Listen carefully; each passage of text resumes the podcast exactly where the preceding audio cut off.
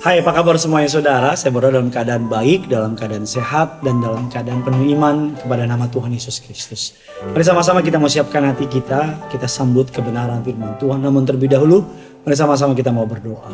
Bapak yang baik Bapak yang kami sembah di dalam nama Tuhan Yesus. Kami siapkan hati kami Untuk diberkati oleh kebenaran firman Tuhan. Urapi hambamu Lidah bibir perkataannya diurapi dari surga. Kata kalimat yang keluar Biar nama Tuhan saja yang dipermuliakan Setiap kata kalimat memberkati jemaatmu, mendidik, mengajar, bahkan membuat jemaatmu lebih lagi memahami tentang engkau Tuhan. Allah Roh Kudus, engkau disambut di tengah-tengah kami. Berbicaralah atas setiap kami, buatlah hambamu mengerti, biar namamu Tuhan yang dipermuliakan. Di dalam nama Tuhan Yesus. Amin. Tiga hal yang membuat Tuhan berkata, aku mau. Injil Lukas 5, ayatnya yang ke-12 dan 13. Pada suatu hari Yesus berada di sebuah kota. Di situ ada seorang yang penuh kusta. Ketika ia melihat Yesus tersungkurlah ia dan memohon, Tuhan, jika Tuhan mau, Tuhan dapat mentahirkan aku. Lalu Yesus mengulurkan tangannya, menjamah orang itu dan berkata, aku mau, jadilah engkau tahir. Seketika itu juga lenyaplah penyakit kustanya. Orang kusta ini membuat Tuhan menjawab, "Aku mau" terhadap permintaannya. Jikalau kita dapat belajar dari apa yang terjadi kepada orang kusta itu, kita dapat mengerti bahwa apa yang membuat Tuhan menjawab demikian. Bahkan kita mengatakan sebelum Tuhan berkata, "Aku mau," Tuhan kita mengatakan bahwa Yesus mengulurkan tangannya menjamah orang tersebut terlebih dahulu, baru ia berkata, "Aku mau." Artinya sebelum Yesus berkata aku mau, perbuatannya sudah mendahului dia. Kita akan belajar pada hari ini Tuhan yang maha suci, maha kudus rela menjadi najis. Karena kusta adalah gambaran dosa, gambaran kenajisan. Ketika Yesus menjamah orang yang kusta ini, Yesus sedang mentransfer kekudusannya, kesuciannya, kebersihannya kepada orang yang kusta tersebut. Dan iman dari si kusta ini yang membuat Yesus atau Tuhan kita berkata mau. Lalu pertanyaannya, apa saja yang membuat Tuhan berkata mau atas permintaan kita? Yang pertama, Tuhan berkata mau ketika iman kita hanya kepadanya. Kita tidak menjadikan Tuhan sebagai ban serep, kita tidak menjadikan Tuhan sebagai pilihan kedua, ketiga, keempat, kelima. Atau bahkan mungkin kita menjadikan Tuhan sebagai pilihan pertama. Tapi pilihan yang kedua, ketiga, keempat kita sudah menyiapkan cadangannya. Tapi kita menjadikan Tuhan sebagai satu-satunya pengharapan. Orang kusta ini benar-benar percaya kepada Tuhan. Imannya tampak jelas dari perkataan dan perbuatan orang ini. Keputusan yang dia ambil dalam dalam hidupnya membuat dia dapat mengalami musisat. Saudara perlu memahami bahwa kalau orang kusta ini berjalan keluar, mendekat kepada Yesus, resikonya karena orang kusta harus dipisahkan. Orang kusta harus berada di luar, orang kusta tidak boleh mendekat kepada orang yang sehat.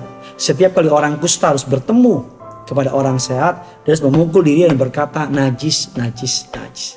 Tapi kusta ini dia berani menghadap Yesus dengan resiko kalau ada banyak orang yang melihat dia, dia bisa ditangkap dan menurut hukum Musa harus ditumpuk batu sampai mati. Tapi si kusta ini menaruh iman hanya kepadanya. Ketika kita hanya menaruh iman hanya kepada Tuhan, ketika kita menjadikan Tuhan satu-satunya pengharapan, satu-satunya iman, satu-satunya yang menjadi sasaran doa kita, maka Tuhan akan berkata, "Aku mau, aku mau menjawab doa." Yang kedua, Hal apa yang membuat Tuhan dapat berkata, "Aku mau"? Yang kedua, dikatakan bergantung total kepadanya. Hanya kepada Dia kita harus bergantung total, bukan kepada orang lain, bukan kepada harta kita. Si kusta ini menaruh ketergantungannya kepada Tuhan. Kita mengatakan Tuhan kita adalah Allah yang pencemburu. Tuhan kita tidak mau kita menaruh harapan kita kepada orang lain. Tuhan tidak mau kita bergantung pada harta jabatan kita, kepada kenalan koneksi kita. Tapi Tuhan mau kita menaruh harapan kita hanya kepada Tuhan. Karena Tuhan sajalah yang layak dan sanggup untuk dapat dipercaya. Jawaban yang ketiga, bagaimana kita bisa mendapatkan hal yang membuat Tuhan berkata, "Aku mau." Yang ketiga, yang terakhir, harapkan anugerahnya. Harapkan anugerahnya. Si kusta ini mendekat kepada Yesus, dia membayar segala risiko. Karena menurut aturan Yahudi, orang kusta dilarang mendekat kepada orang yang tahir. Karena resikonya adalah hal-hal buruk akan terjadi. Seperti saya bilang di awal khotbah saya. Tetapi orang kusta ini menerobos semuanya itu. Kepercayaannya, ketergantungannya pada Tuhan menimbulkan banyak resiko. Tetapi dia berharap kepada anugerah Allah. Dia tahu Tuhan mengasihi dia. Dia tahu Yesus mengasihi dia. Dia berharap kepada anugerahnya. That's why kalimatnya berkata, Tuhan, jikalau Tuhan mau, Tuhan dapat mentahirkan aku. Dia nggak minta Tuhan tahirkan aku. Dia nggak minta Tuhan sembuhkan aku. Tapi dia memakai sebuah kalimat yang sederhana. Tuhan, jikalau Tuhan mau, Tuhan dapat menyembuhkan aku. Bedakan dengan doa-doa orang yang Tuhan aku ingin ini, aku ingin ini, aku ingin ini, aku ingin ini. Tidak meletakkan otoritas Tuhan. Tuhan tidak dapat kita perintah, Tuhan tidak dapat kita paksa. Kalau Tuhan menjawab doa kita semata-mata bukan karena kita, semata-mata karena dia. Kalau Tuhan dapat memberikan apa yang kita mau semata-mata bukan karena manisnya bibir kita, tapi karena manisnya kebaikannya. That's why si kusta ini berkata, Tuhan, jikalau Tuhan mau, Tuhan dapat mentahirkan aku. Hari ini Yesus pun ketika ada di taman Getseman, dia berkata kepada bapaknya, Ya Bapak, jikalau boleh, jikalau mungkin, cawan ini lalu daripadaku. Namun bukan kehendakku yang jadi, kehendakmu yang jadi. Mari berdoa tanpa memaksakan kehendak kita. Mari berdoa, doakan yang terbaik tapi letakkan pengharapanmu kepada anugerahnya. Karena kalau Tuhan tidak menjawab doa kita, yang pasti dia menyiapkan jawaban yang lebih baik. Kalau Tuhan menutup pintu, bisa jadi di balik pintu itu ada yang jahat menanti kita. Atau ada pintu kesempatan yang lebih baik menunggu kita. Tuhan mengasihi saudara. Tuhan tidak mungkin memberikan yang tidak terbaik kepada anak-anaknya. Mati saja dia rela tubuh darahnya dicurahkan untuk saudara dan saya. Apalagi untuk memenuhi segala keperluan saudara dan saya. Tiga hal yang membuat Tuhan berkata, aku mau. Iman yang hanya bergantung kepada dia. Iman yang hanya percaya kepada dia. Tidak menjadikan Tuhan sebagai ban serep atau harapan atau pengharapan kedua, ketiga dan sebagainya. Yang kedua, ketergantungan total kepadanya. Bergantung total kepada dia. Dan yang ketiga, berharap kepada anugerahnya. Tuliskan kolom komentar di bawah ini. Bagaimana saudara berharap kepada anugerahnya. Bagaimana saudara berharap anugerahnya memberkati ekonomimu, keluargamu, kesehatanmu. Dan jangan lupa bagikan kabar baik ini kepada orang di sekitar saudara. Karena semakin banyak orang membagikan kabar baik, semakin banyak orang diberkati. Karena yang punya surga, crazy in love with you. Mari sama-sama kita mau siapkan hati kita kita mau menyembah Tuhan kita. Haleluya Tuhan. Kami siapkan hati kami untuk menyembah Engkau.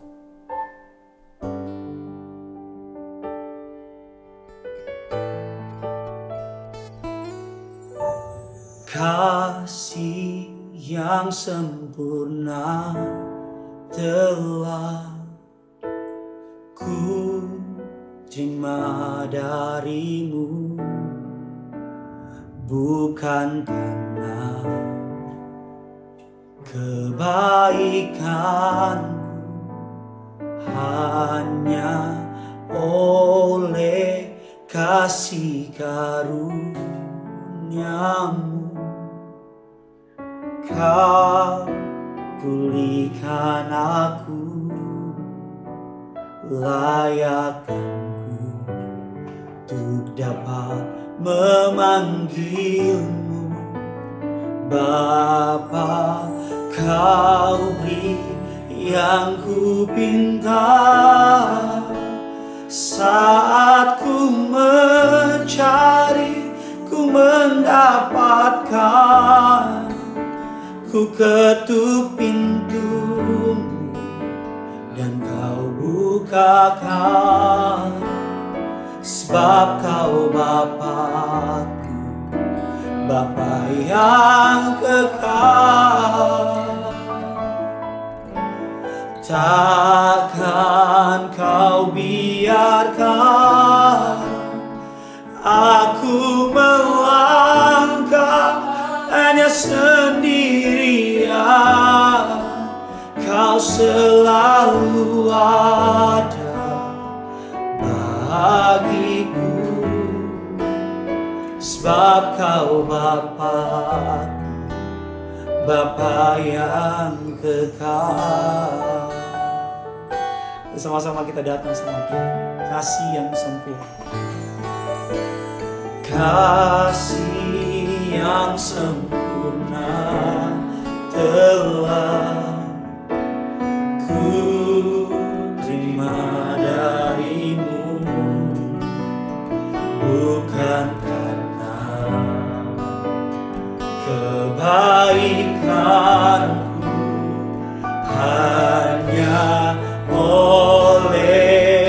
kasih karuniamu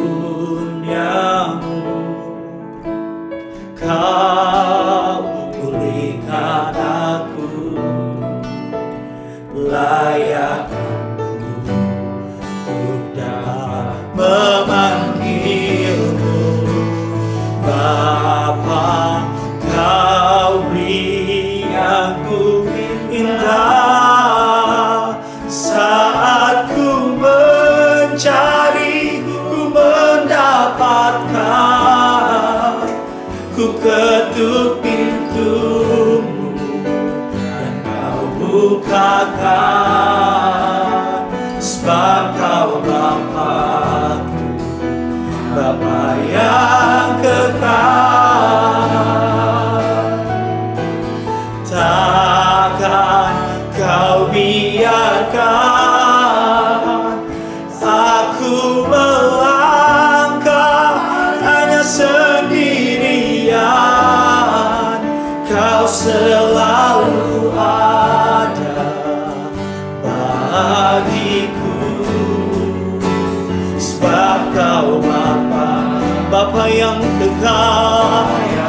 sama-sama angkat tanganmu Bawa hatimu sama Tuhan. Kau beri yang ku pinta Kau beri yang ku pinta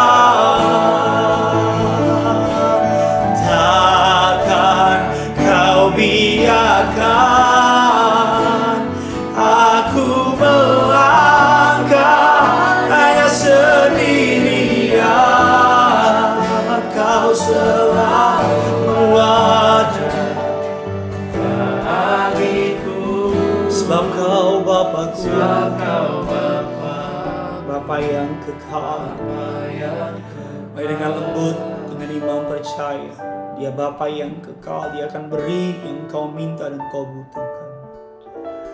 Kau beri yang ku pinta Saat ku mencari Ku mendapatkan. Ku ketuk pintu.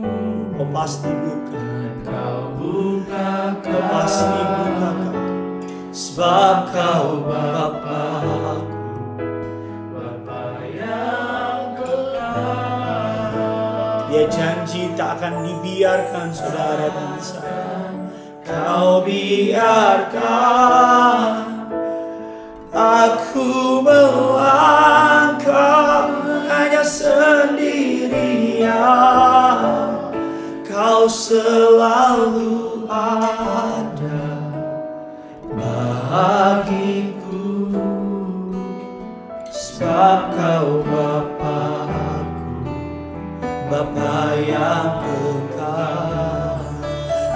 Kau selalu ada bagiku. Sebab kau Bapa Bapa yang kau selalu ada Kau selalu